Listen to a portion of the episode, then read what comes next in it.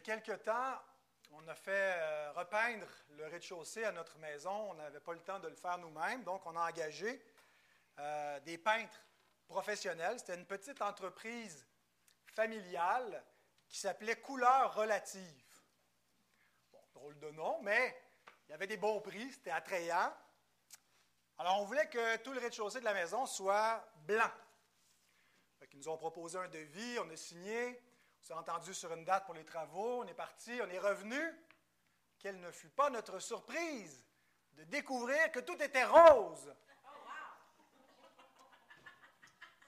Et ils nous avaient aussi laissé avec leur facture une petite carte de remerciement d'avoir pris leur service. Donc, c'était écrit sur la carte de remerciement, couleurs relatives, des couleurs qui ont un lien de parenté appliqué soigneusement par une famille de daltoniens. Les daltoniens, les enfants, c'est les gens qui ne perçoivent pas les couleurs telles qu'elles sont véritablement. Alors, cette histoire est totalement fausse. C'est une, une, histoire que je viens d'inventer pour illustrer le daltonisme moral de notre société. Nous vivons dans un monde de daltoniens où les hommes croient percevoir le bien et le mal tel qu'il est, mais ils ne le perçoivent pas véritablement tel qu'il est. Les hommes et les femmes de ce monde présument que leurs yeux sont fiables.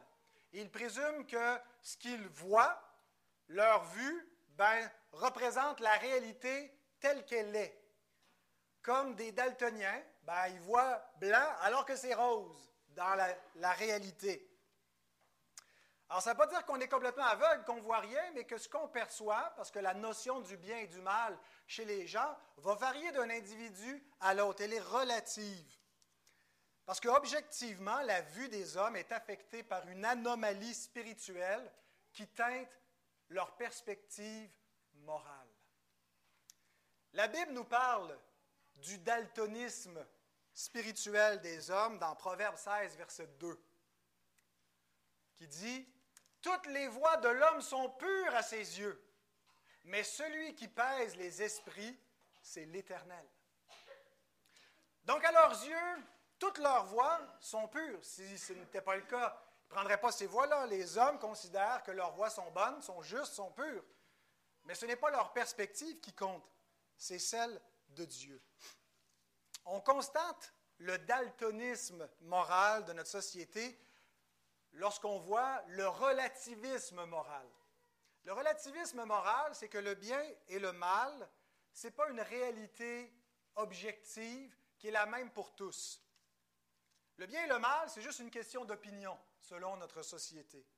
Une question de préférence. Pour toi, ça c'est bien, mais pour l'autre, c'est mal. Chacun a son opinion là-dessus. C'est ça le bien et le mal.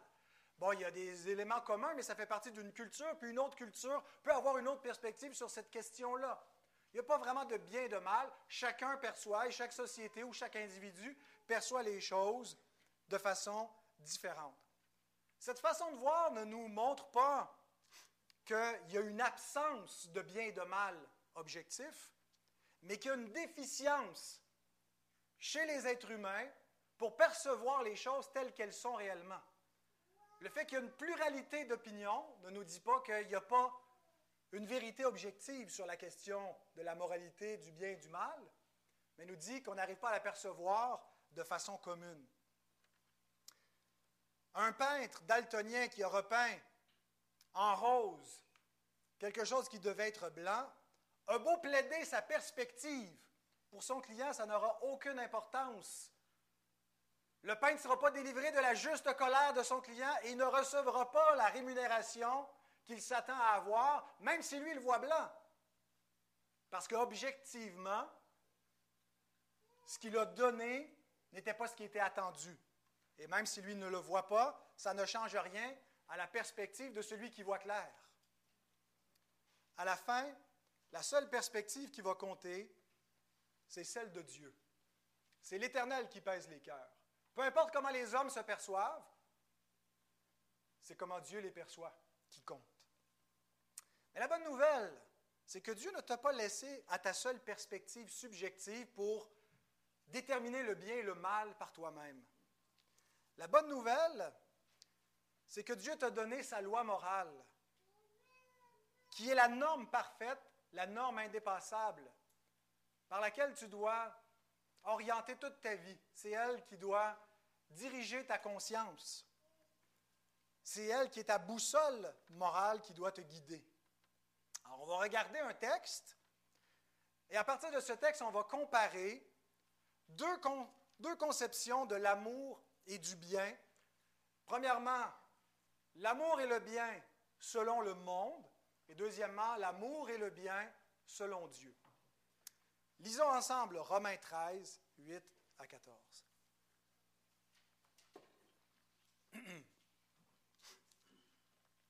ne devez rien à personne, si ce n'est de vous aimer les uns les autres. Car celui qui aime les autres a accompli la loi. En effet, les commandements, tu ne commettras point d'adultère, tu ne tueras point, tu ne déroberas point, tu ne convoiteras point, et ce qu'il peut encore y avoir se résume dans cette parole. Tu aimeras ton prochain comme toi-même. L'amour ne fait point de mal au prochain. L'amour est donc l'accomplissement de la loi. Cela importe d'autant plus que vous savez en quel temps nous sommes. C'est l'heure de vous réveiller enfin du sommeil. Car maintenant le salut est plus près de nous que lorsque nous avons cru. La nuit est avancée, le jour approche. Dépouillons-nous donc des œuvres de ténèbres et revêtons les armes de la lumière. Marchons honnêtement, comme en plein jour, loin des orgies et de l'ivrognerie, de la luxure et de la débauche, des querelles et des jalousies. Mais revêtez-vous du Seigneur Jésus-Christ et n'ayez pas soin de la chair pour en satisfaire les convoitises. Seigneur, nous reconnaissons que l'homme naturel, oui, il est plus que daltonien, il est même aveugle spirituellement, mais ce qu'il perçoit, Seigneur, euh, souvent est, faussé. Et euh, notre Dieu, on a besoin que tu nous ouvres les yeux. On a besoin, Seigneur, que tu nous permettes par la parole de vérité de voir clair.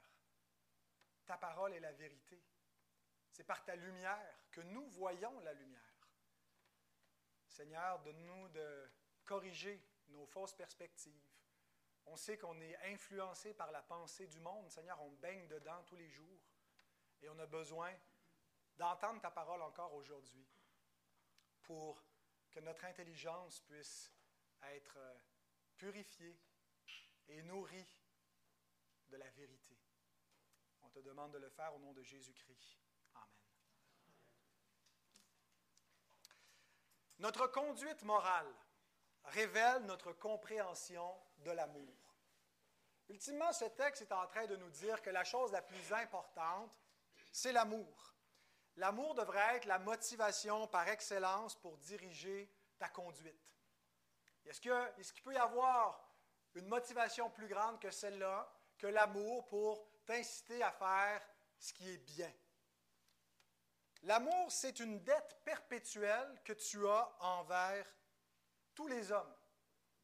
Une dette, ce n'est pas le fun à avoir, n'est-ce pas? On doit quelque chose, puis on a hâte qu'une fois que la dette est payée, c'est réglé, je ne dois plus rien. Mais l'amour, c'est une dette que tu ne peux jamais finir de payer. Mais ça ne devrait pas être quelque chose de pénible. L'idée, c'est que tu dois constamment l'amour et tu le dois à tout le monde.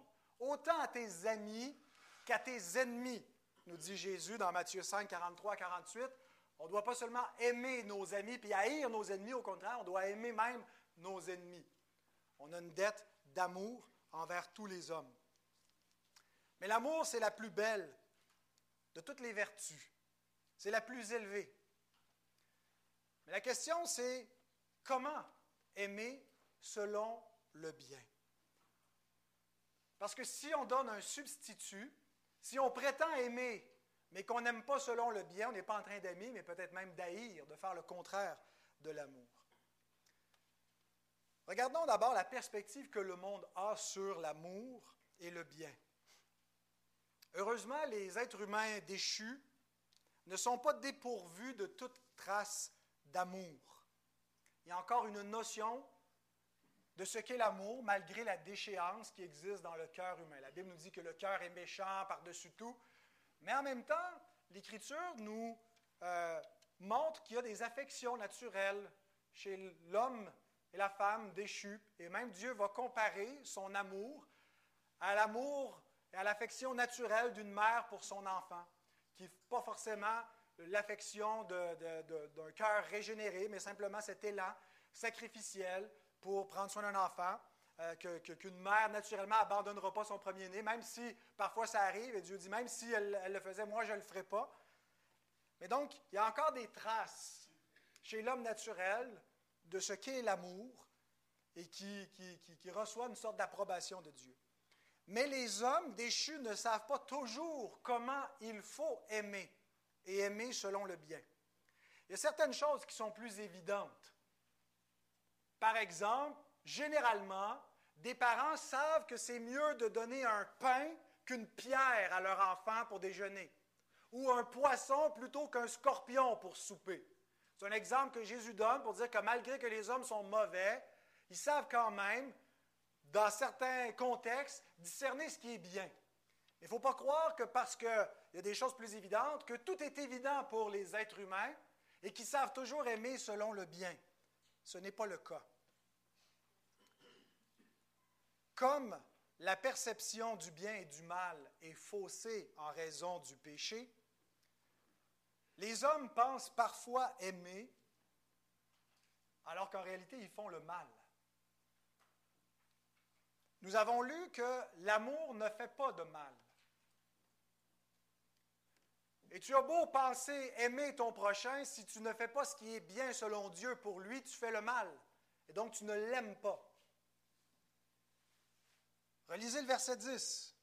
L'amour ne fait point de mal au prochain. Les hommes font souvent le mal en pensant faire le bien. À nouveau, Proverbe 14, verset 12. Telle voie paraît droite à un homme, mais son issue, c'est la voie de la mort. Il pense que c'est une bonne voie, que c'est une voie de bien. Mais où mène-t-elle cette voie? si elle mène à la mort, ce n'est pas une bonne façon, ce n'est pas une bonne voie à suivre, ce n'est pas une bonne façon d'aimer, parce que l'amour ne fait pas le mal. C'est une observation qui est générale, mais qui s'applique aussi dans le contexte de la moralité. Aimer son prochain, selon la conception en vogue de nos jours, consiste principalement à ne pas juger et à ne pas questionner les choix moraux de notre prochain. Et on est même rendu un petit peu plus loin que ça. Il ne faut pas simplement t'abstenir de juger les choix moraux de ton prochain pour l'aimer. Tu dois même les approuver et les célébrer. Parce que la règle morale de base, c'est que ce qui est bon ou mauvais pour toi n'est pas nécessairement ce qui est vrai et faux pour moi ou pour une troisième personne. Chacun détermine ce qui est bon pour lui-même. Alors, qui suis-je pour juger ou pour penser que les choix d'un autre sont mauvais?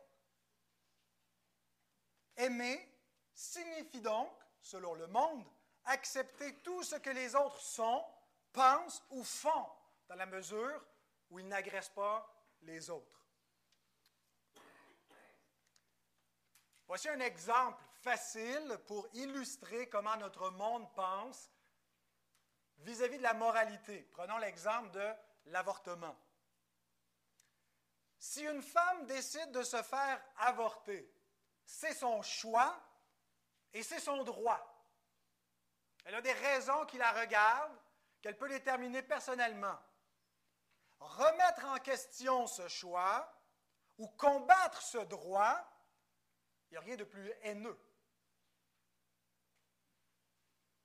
C'est un manque total de compréhension, de générosité, de compassion. Il faut être complètement étroit d'esprit, il faut être immoral pour s'opposer à cela. Ça ne te regarde pas. Oui, mais le bébé, le bébé est mieux de ne pas naître. Il est mieux avorté s'il n'est pas désiré. Il est mieux mort que de naître malade. Il est mieux mort que d'avoir une vie où il n'y aura pas beaucoup de possibilités de s'épanouir. Et si toi, tu n'es pas à l'aise avec l'avortement, c'est ton droit, mais tu n'as pas le droit d'imposer ta moralité à une autre personne. Ça semble avoir bien de l'allure, n'est-ce pas? Ben oui, dans le fond, chacun fait ce qui semble bon à ses propres yeux, puis on, on se mêle de nos affaires, puis on respecte les droits des autres. Ça semble très logique, cette éthique, sauf peut-être pour l'enfant à naître. Lui, il se fait comme imposer un choix qui n'est pas le sien et qui est un petit peu fatal. Il est le seul individu qui n'est pas pris en compte dans cette équation éthique. Voyez la règle de tu ne jugeras point semble être une règle très généreuse, très aimante, très logique aux yeux de notre monde. Mais c'est souvent une règle meurtrière qui nous force simplement à nous taire devant le côté meurtrier du cœur humain. Et là, ce que je viens de faire, il n'y a rien de plus haineux pour notre monde que de comparer l'avortement à un meurtre. Je me suis déjà fait reprocher par des chrétiens d'avoir fait ce parallèle du haut de la chair. Ben, je ne sais pas si ce n'est pas mettre à mort une vie humaine, comment on peut appeler ça?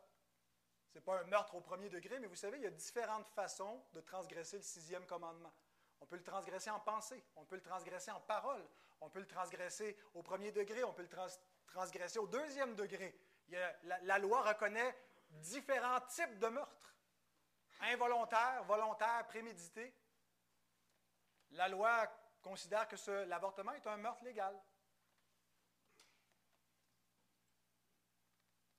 Est-ce que nous devrions penser moralement les choses ainsi?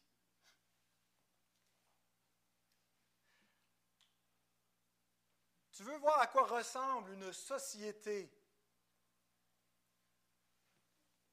où chacun faisait ce qui lui semblait bon?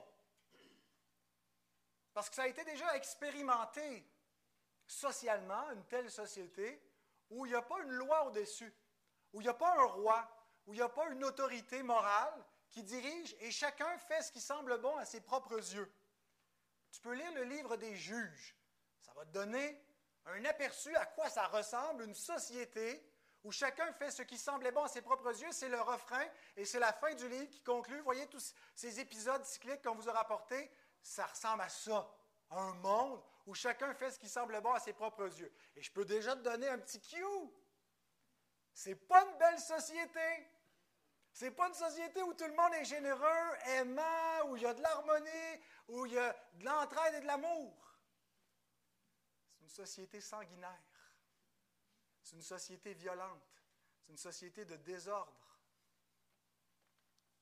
Ce n'est pas le genre de société dans lequel j'aurais envie de vivre personnellement. Mais revenons aujourd'hui, on n'est plus dans le temps des juges. On est quand même une couple de siècles après. On est pas mal plus avancé moralement, socialement, qu'il ne l'était. Ce serait une erreur de penser qu'aujourd'hui, tout absolu moral a disparu de notre société. Il y a encore au moins un absolu moral. Et cet absolu moral, c'est qu'il n'y a pas d'absolus moraux qui sont les mêmes pour tous. Donc on vit aujourd'hui dans un monde où le relativisme et l'absolutisme moral cohabitent. C'est-à-dire que chacun détermine ce qui est bien pour lui, et ça, c'est un absolu. Personne ne doit rien dire. Tu ne dois absolument pas contester cette valeur morale. Ça s'applique dans les croyances et les pratiques religieuses et philosophiques, dans l'emploi du temps, dans l'éducation des enfants, dans la sexualité, dans les relations, dans la consommation, etc. Il n'y a pas de norme morale. Fais ce qui semble bon à tes propres yeux. Maintenant, qu'est-ce que Dieu en pense de cette façon de voir la moralité. Ben, j'aimerais te dire qu'il n'est pas tout à fait d'accord avec cette façon de voir. En fait, il est même un petit peu, pas mal en désaccord avec l'idée de remplacer ces commandements moraux par nos préférences personnelles en matière de religion, en matière d'éducation des enfants, de mariage, de sexualité, de relations, de consommation. Dieu considère que si on remplace sa moralité par nos préférences, nous changeons le mal en bien ou le bien en mal, c'est selon ce qu'on change. Écoutez ce qu'il dit. Ésaïe 5.20. Malheur à ceux qui appellent le mal bien et le bien mal, qui changent les ténèbres en lumière et la lumière en ténèbres, qui changent l'amertume en douceur et la douceur en amertume. Mais là, il n'y a pas une petite place pour les préférences personnelles dans la vie. Il faut tout qu'on pense pareil. Faut... Il y a bel et bien une place pour des préférences personnelles, pour des choix neutres, pour des opinions qu'on ne doit pas discuter, débattre, moraliser, imposer aux autres, mais pas en matière de moralité. Il y a tout un pan de la vie qu'on appelle la liberté individuelle, mais qui doit être soumis à une loi morale. Donc la liberté individuelle n'est pas une liberté absolue. C'est une liberté qui est dans un cadre, et l'Écriture nous dit effectivement, Romains 14, accueillez celui qui est faible dans la foi, ne discutez pas des opinions. Et là, il donne plusieurs exemples d'opinions diverses qui n'impliquent pas forcément une moralité, puis qu'il faut se respecter, pas se juger, s'accueillir les uns les autres.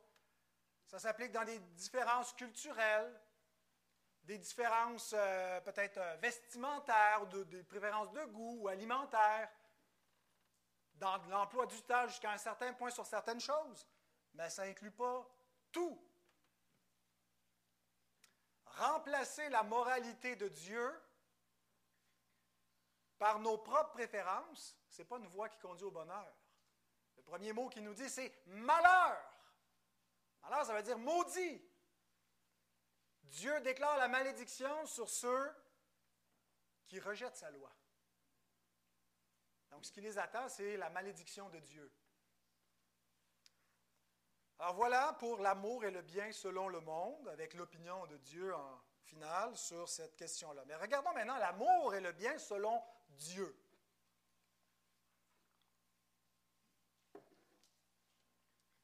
Toujours dire ce que l'autre veut entendre l'approuver, la Bible n'appelle pas ça de l'amour. Elle appelle plutôt ça de la complaisance. Être complaisant, ce n'est pas une vertu. C'est d'être lâche. Tu n'as pas le courage moral de dire à quelqu'un qu'il est dans l'erreur, puis tu le flattes, puis tu l'approuves, parce que tu ne veux pas lui faire de la pépenne, en le contrariant par la vérité ou par ton opinion, puis tu penses que tu as de l'amour. Non, tu es complaisant. Ce n'est pas de l'amour. Aimer ne peut être compatible qu'avec la vérité de Dieu, la vérité morale de Dieu. Même si les hommes préfèrent parfois qu'on leur mente en les approuvant parce qu'ils ne veulent pas être contrariés par la vérité, si nous faisons ce qu'ils veulent en leur mentant, nous sommes complaisants et nous n'aimons pas. 1 Jean 3, 18, 19. Petits enfants, n'aimons pas en parole et avec la langue. Ça ne doit pas être juste des mots, mais en action et avec vérité.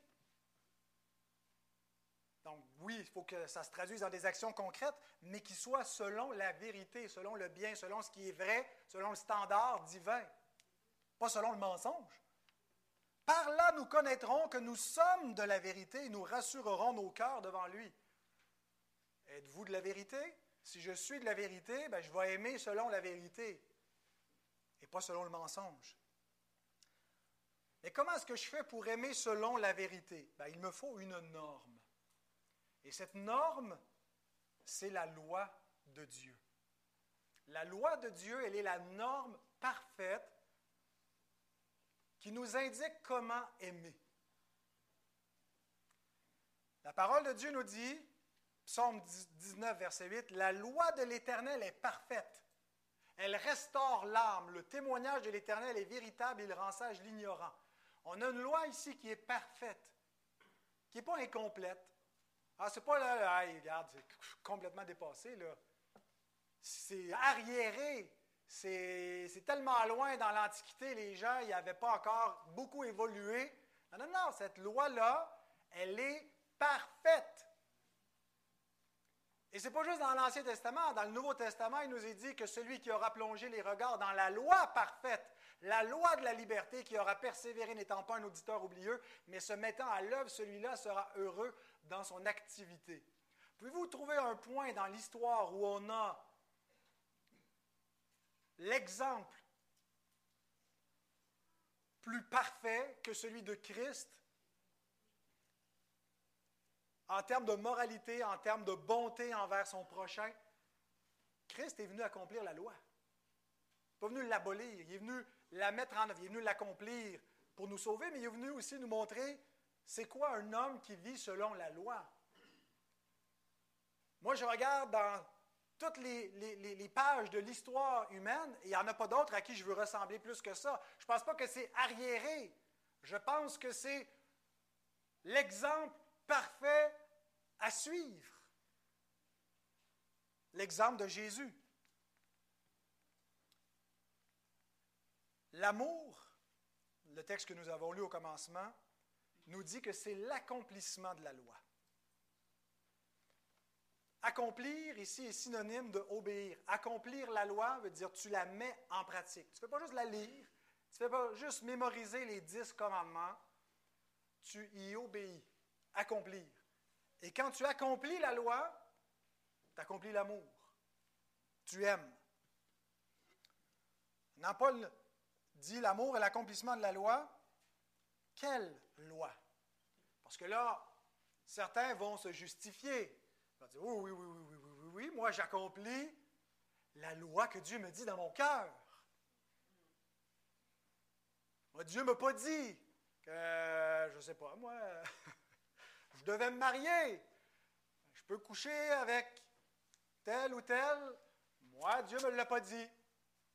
Ou Dieu ne m'a pas convoqué avec son peuple un jour sur sept pour venir l'adorer. Alors chacun, finalement, fait sa propre loi. Donc, Paul n'est pas en train de parler ici de la loi que Dieu te dit dans le creux de ton oreille. Il n'est pas en train de te parler des lois des hommes qu'on a modernisées, puis là que ça serait comme la, la loi de Dieu. Dieu mettrait son approbation sur la moralité progressiste d'aujourd'hui, puis disait, ben, c'est comme une, révélation continue de Dieu, un peu comme dans l'Église romaine où la révélation divine n'est pas définitive. C'est l'Église qui est le canon, fait que si l'Église, à un moment donné, euh, change son fusil d'épaule sur des questions morales, bien, ça devient révélation de Dieu, c'est canonique. Non, Paul est en train de nous parler pas d'une loi en marche, pas d'une loi euh, cachée, secrète. C'est évident de quelle loi il nous parle parce qu'il en cite des extraits. De quelle loi est-ce que Paul parle ici, sinon des dix commandements? Parce que ce sont eux qu'il cite. Mais notez qu'il ne les cite pas au complet, les dix. Il ne cite que quatre commandements, les quatre dernier du décalogue, mais il ajoute et ceux qu'il peut encore y avoir. Autrement dit, c'est simplement un résumé qu'il nous fait. Il n'est pas en train de dire, je vous ai présenté de façon exhaustive, il nous renvoie à ce qu'on appelle la loi morale de Dieu. Et il cite les dix commandements parce que les dix commandements sont un résumé de la loi morale de Dieu. La loi morale n'est pas toute euh, révélée explicitement en détail dans les dix commandements. La loi morale est révélée un peu partout, d'un bout à l'autre de l'Écriture sainte. On retrouve donc des commandements moraux. Mais on a une synthèse dans les dix commandements qui peuvent se résumer aussi par les deux grands, commandements d'aimer Dieu, première table, et d'aimer son prochain, deuxième table de la loi. Alors la loi morale de Dieu, c'est quoi? C'est la norme morale qui est universelle. C'est-à-dire, elle ne concerne pas juste les Juifs ou juste les chrétiens, elle concerne tous les hommes. Elle est permanente. Elle n'est pas juste pour un temps dans l'Ancien Testament, elle est pour tout le temps. Et elle est apodictique, qui veut dire qu'elle s'applique en toutes circonstances. Il n'y a pas d'exception, autrement dit. Euh, il y a des commandements qui s'appliquent dans des circonstances qui sont obligatoires. Euh, si tu es un chrétien, tu dois te faire baptiser, Dieu te le commande. Mais ce n'est pas un commandement moral. Pourquoi? Ben, parce que si tu n'es pas un chrétien, tu ne dois pas te faire baptiser. Mais une loi apodictique, c'est que ça s'applique sans exception. Donc la loi morale s'applique tout le temps, partout, à tout le monde, sans exception. D'où vient cette loi morale? Elle ne vient pas d'un principe impersonnel, arbitraire, mais elle vient d'un être moral transcendant. C'est la moralité de Dieu. Dieu est un être personnel qui a une moralité et il nous révèle sa norme, puis il nous appelle à être conformes à cela. Ça fait partie d'être à l'image de Dieu, d'avoir une moralité qui reflète celui dont on est l'image. Et il a mis un témoignage de cette loi morale dans la conscience des êtres humains, et il en a donné une révélation explicite dans sa parole, dans tous les commandements moraux. On a un résumé dans les dix commandements, mais qui ne sont pas exhaustifs, qui sont juste une synthèse. Et nous devrions faire comme le psalmiste, c'est-à-dire ne pas vouloir être soumis à une autre loi que celle de notre Dieu. Regardez ce que, David continue de dire dans ce psaume 19, dont on a lu le premier euh, verset. Ben, la première partie du psaume 19 nous parle de la révélation générale, mais on en vient ensuite à la révélation spéciale et particulièrement aux ordonnances et à la loi morale de l'Éternel. La loi de l'Éternel est parfaite, elle restaure l'âme. Le témoignage de l'Éternel est véritable, il rend sage l'ignorant. Les ordonnances de l'Éternel sont droites, elles réjouissent le cœur. Les commandements de l'Éternel sont purs, ils éclairent les yeux. La crainte de l'Éternel est pure, elle subsiste à toujours. Les jugements de l'Éternel sont vrais, ils sont tous justes. Ils sont plus précieux que l'or, que beaucoup d'or fin. Ils sont plus doux que le miel, que celui qui coule des rayons. Ton serviteur aussi en reçoit instruction. Pour qui les observe, la récompense est grande. Qui connaît ses égarements? Pardonne-moi ceux que j'ignore. Préserve aussi ton serviteur des orgueilleux, qu'il ne domine point sur moi, alors je serai intègre, innocent de grands péchés. Remarquez ces deux versets à la fin. Il est en train de dire, je ne veux plus être dirigé par ma perspective subjective, par mes propres égarements. Délivre-moi de mes égarements. Qui connaît vraiment ces égarements? Non, je veux être dirigé par ta loi, par tes préceptes. Et je ne veux pas non plus être dirigé par les orgueilleux de ce monde. Je ne veux pas qu'ils dominent sur moi par leurs injonctions morales qui sont fausses. Délivre-moi d'eux. Et c'est comme ça que je vais être intègre et innocent de grands péchés.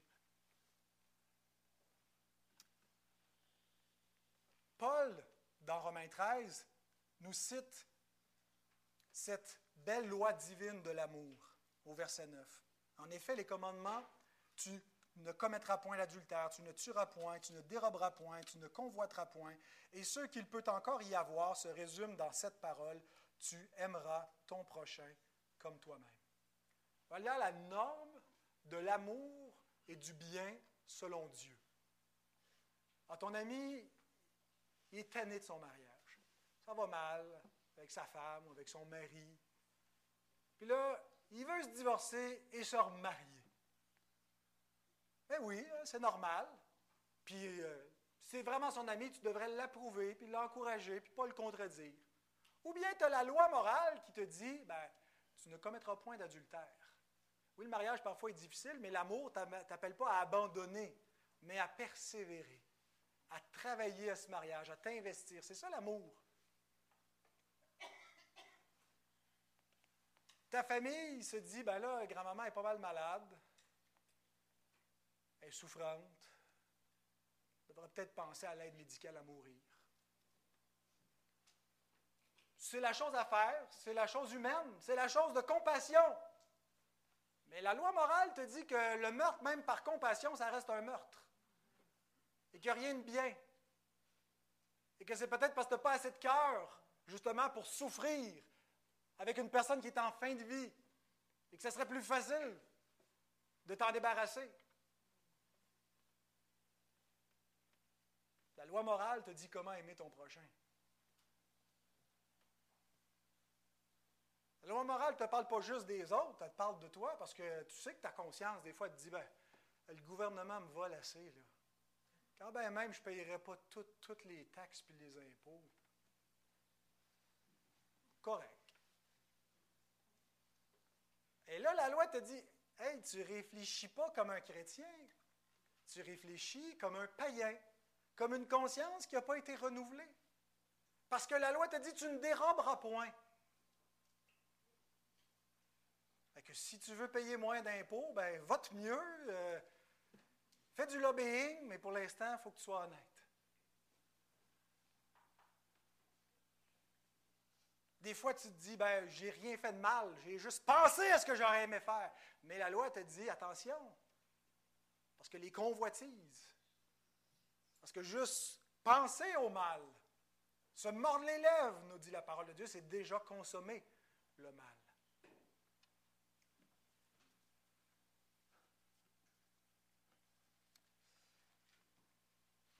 Psaume 119. Comment le jeune homme rendra-t-il pur son sentier? En se dirigeant d'après ta parole. Je cherche, je te cherche de tout mon cœur. Ne me laisse pas m'égarer loin de tes commandements. Je serre ta parole dans mon cœur afin de ne pas pécher contre toi.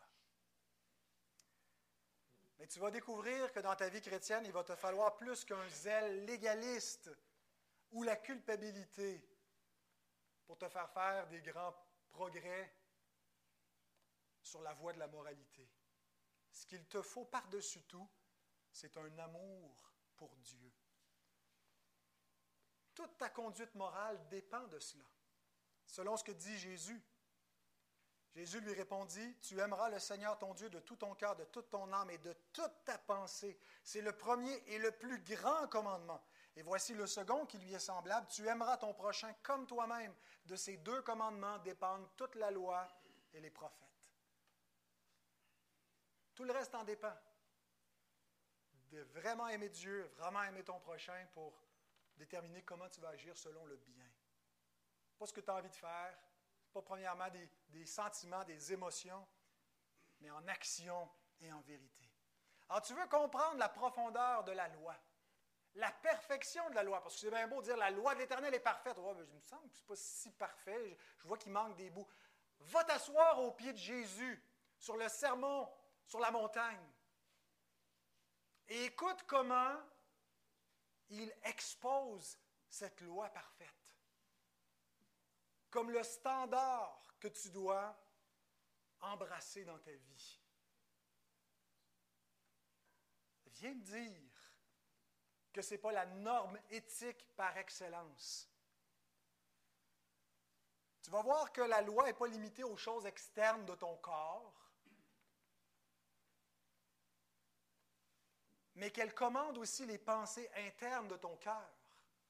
Parce que la loi est spirituelle, nous dit Romains 7,14. Mais fais attention. Rappelle-toi que tu ne peux pas être justifié par la loi. Tombe pas dans une logique que ah, je ne suis pas chrétien parce que je n'obéis pas encore assez à la loi.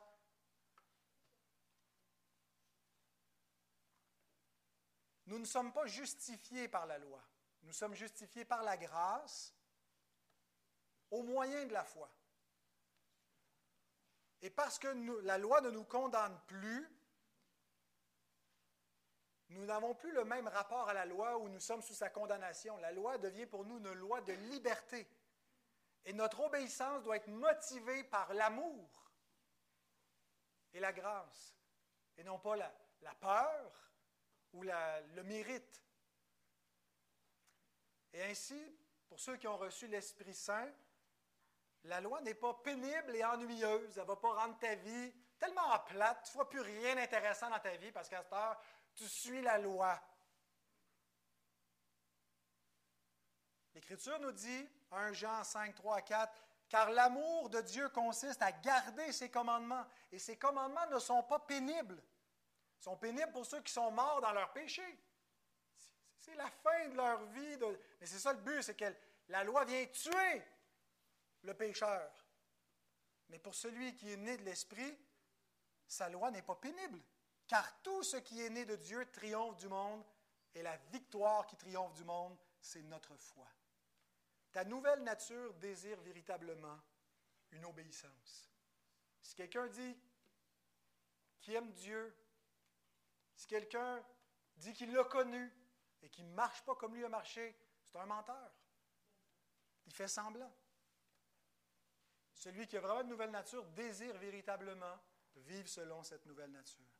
Mais malgré tous tes efforts, sache que tu n'arriveras pas à être parfait à cause du péché rémanent.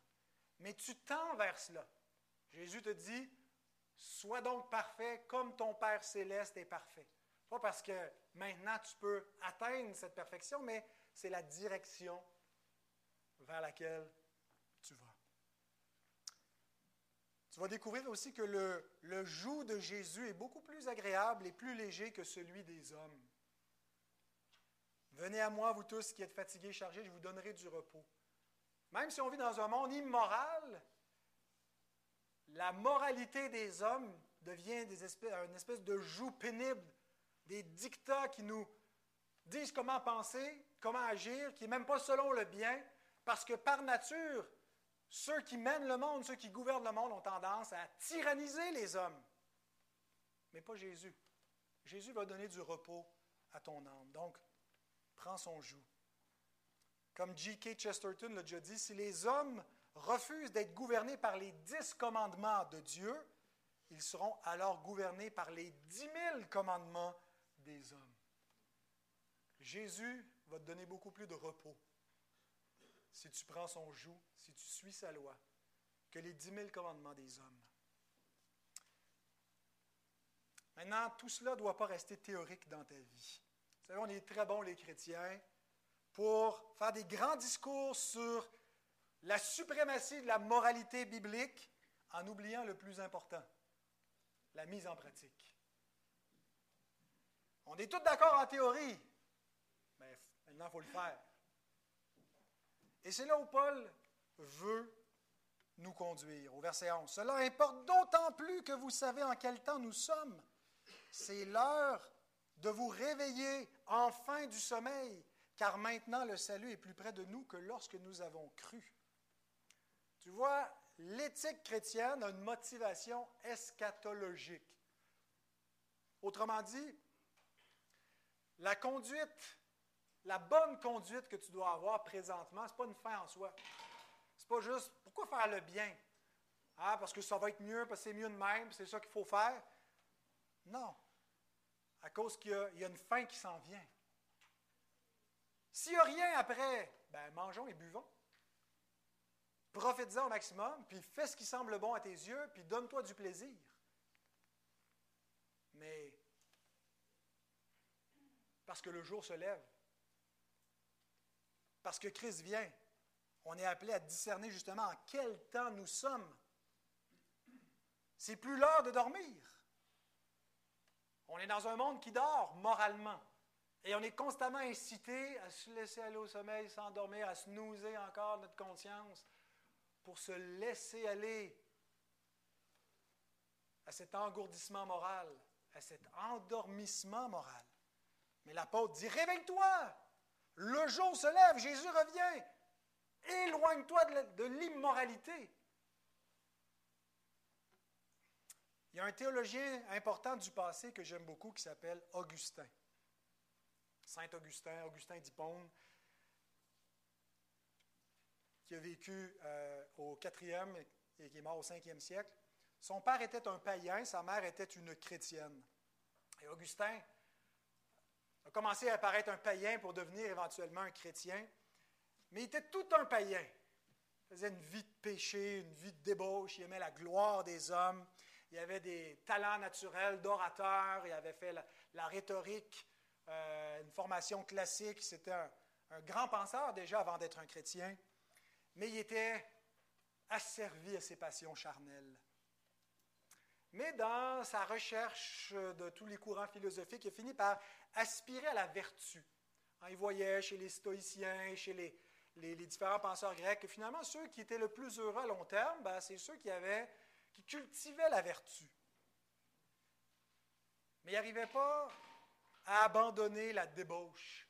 Il n'arrivait pas à prendre le dessus sur la passion. Il était captif. Et il avait un peu des contacts avec les chrétiens. Et il était euh, intrigué par une vertu supérieure qu'il retrouvait parmi les chrétiens. Mais un jour qu'il était en pleurs dans un jardin, il entendait une voix, peut-être celle d'un enfant. Il pleurait sur lui-même, pas capable de s'en sortir, et puis il entendait une voix qui disait Tolle lege en latin, qui veut dire Prends Élie. Et il a pris cette, voix-là qu'il entendait d'un chant d'enfant comme une, un appel de Dieu qui lui disait Prends Élie, puis il y avait à côté de lui une Bible qui était posée, il l'a ouvert, puis il a lu tout ce qui est tombé sous ses yeux, et c'était le texte suivant qu'on a lu ce matin, versets 13 et 14. Marchons honnêtement comme en plein jour, loin des orgies et de l'ivrognerie, de la luxure et de la débauche, des querelles et des jalousies. Mais revêtez-vous du Seigneur Jésus-Christ et n'ayez pas soin de la chair pour en satisfaire les convoitises. C'est le verset qui a converti Augustin d'Hippone. Il a compris qu'il ne pouvait pas se rendre meilleur lui-même qu'il ne pouvait pas changer ni son cœur, ni sa moralité, ni ses inclinaisons naturelles. Vous savez, la conversion est nécessaire pour pouvoir aimer selon Dieu. Les deux modèles, celui du monde et celui de Dieu, celui du monde est naturel. Naturel à l'homme déchu. Il ne peut pas penser autrement. C'est selon ses inclinaisons. Pour aimer selon Dieu, il faut une nouvelle nature. L'Écriture nous dit qu'on a un cœur de pierre jusqu'à ce que Dieu nous donne un cœur de chair, jusqu'à ce que Dieu inscrive dans notre esprit sa loi. Qu'avant de connaître l'amour de Dieu, on ne peut pas aimer Dieu. Il faut d'abord passer par la conversion, par l'Évangile. Avant d'être convertis, nous n'aimions ni Dieu ni notre prochain, nous dit Tite 3.3. Nous nous haïssions les uns les autres et nous étions dignes d'être haïs. La seule façon de changer, la seule façon de pratiquer la moralité selon Dieu, ce n'est pas d'essayer plus fort. C'est de revêtir Christ par la foi. Ce n'est pas la chair et le sang. N'est pas par des efforts moraux. C'est par une nouvelle nature. Augustin est devenu l'un des plus grands et plus importants docteurs de l'Église qui a énormément influencé et la doctrine chrétienne et la compréhension de la vie chrétienne et l'arrimage entre les deux. Il y a un arrimage entre la doctrine et la vie chrétienne. Être un chrétien, c'est confesser des vérités sur Dieu, sur l'homme, sur Christ, sur le salut, sur plein d'autres choses. Ça, c'est la doctrine chrétienne. Mais si tout ce que tu as, c'est une doctrine chrétienne, ben, tu es peut-être un chrétien en théorie. Être un chrétien, c'est aussi vivre en obéissance à Jésus en gardant sa loi. Jean 15, 10, Si vous gardez mes commandements, vous demeurez dans mon amour, de même que j'ai gardé les commandements de mon Père et que je demeure dans son amour. Notez encore le lien entre l'obéissance aux commandements et l'amour. L'obéissance aux commandements, ce n'est pas la haine, l'intolérance, c'est l'amour. C'est comme ça que Christ a aimé, c'est comme ça qu'il nous appelle à aimer. Une vie de débauche, une vie d'excès, une vie de querelle, une vie d'envie, une vie de convoitise, une vie centrée sur soi, bref, une vie de païen, c'est le contraire de l'amour. C'est synonyme de méchanceté et de haine. L'immoralité fait augmenter la dureté du cœur et la méchanceté de l'homme. Et plus le monde va devenir immoral, moins il va être charitable. Mais tu ne dois pas pour autant te mettre à haïr le monde. Tu es appelé, comme ton Père, à aimer le monde. Prions. Seigneur, merci parce que tu nous as donné ta loi. Tu l'as inscrite sur nos cœurs. Tu nous as délivrés de nos propres égarements et de l'égarement du siècle présent. Seigneur, aide-nous à ne pas se laisser intimider par le monde, par son absolutisme qui nous traite d'intolérants, d'homophobes, de toutes sortes de noms, Seigneur, alors que nous savons que nous aimons selon tes standards. De nous ne pas aimer la gloire des hommes et de ne pas être amis du monde de cette façon-là, mais d'aimer le monde comme toi tu l'as aimé, en venant accomplir la justice à l'égard de ce monde pour pouvoir le sauver. Seigneur, donne-nous de vivre des vies conformes à ce que tu veux et que nous puissions véritablement ressembler à Christ en gardant ta loi morale, tes commandements. Et c'est en son nom que nous te le demandons.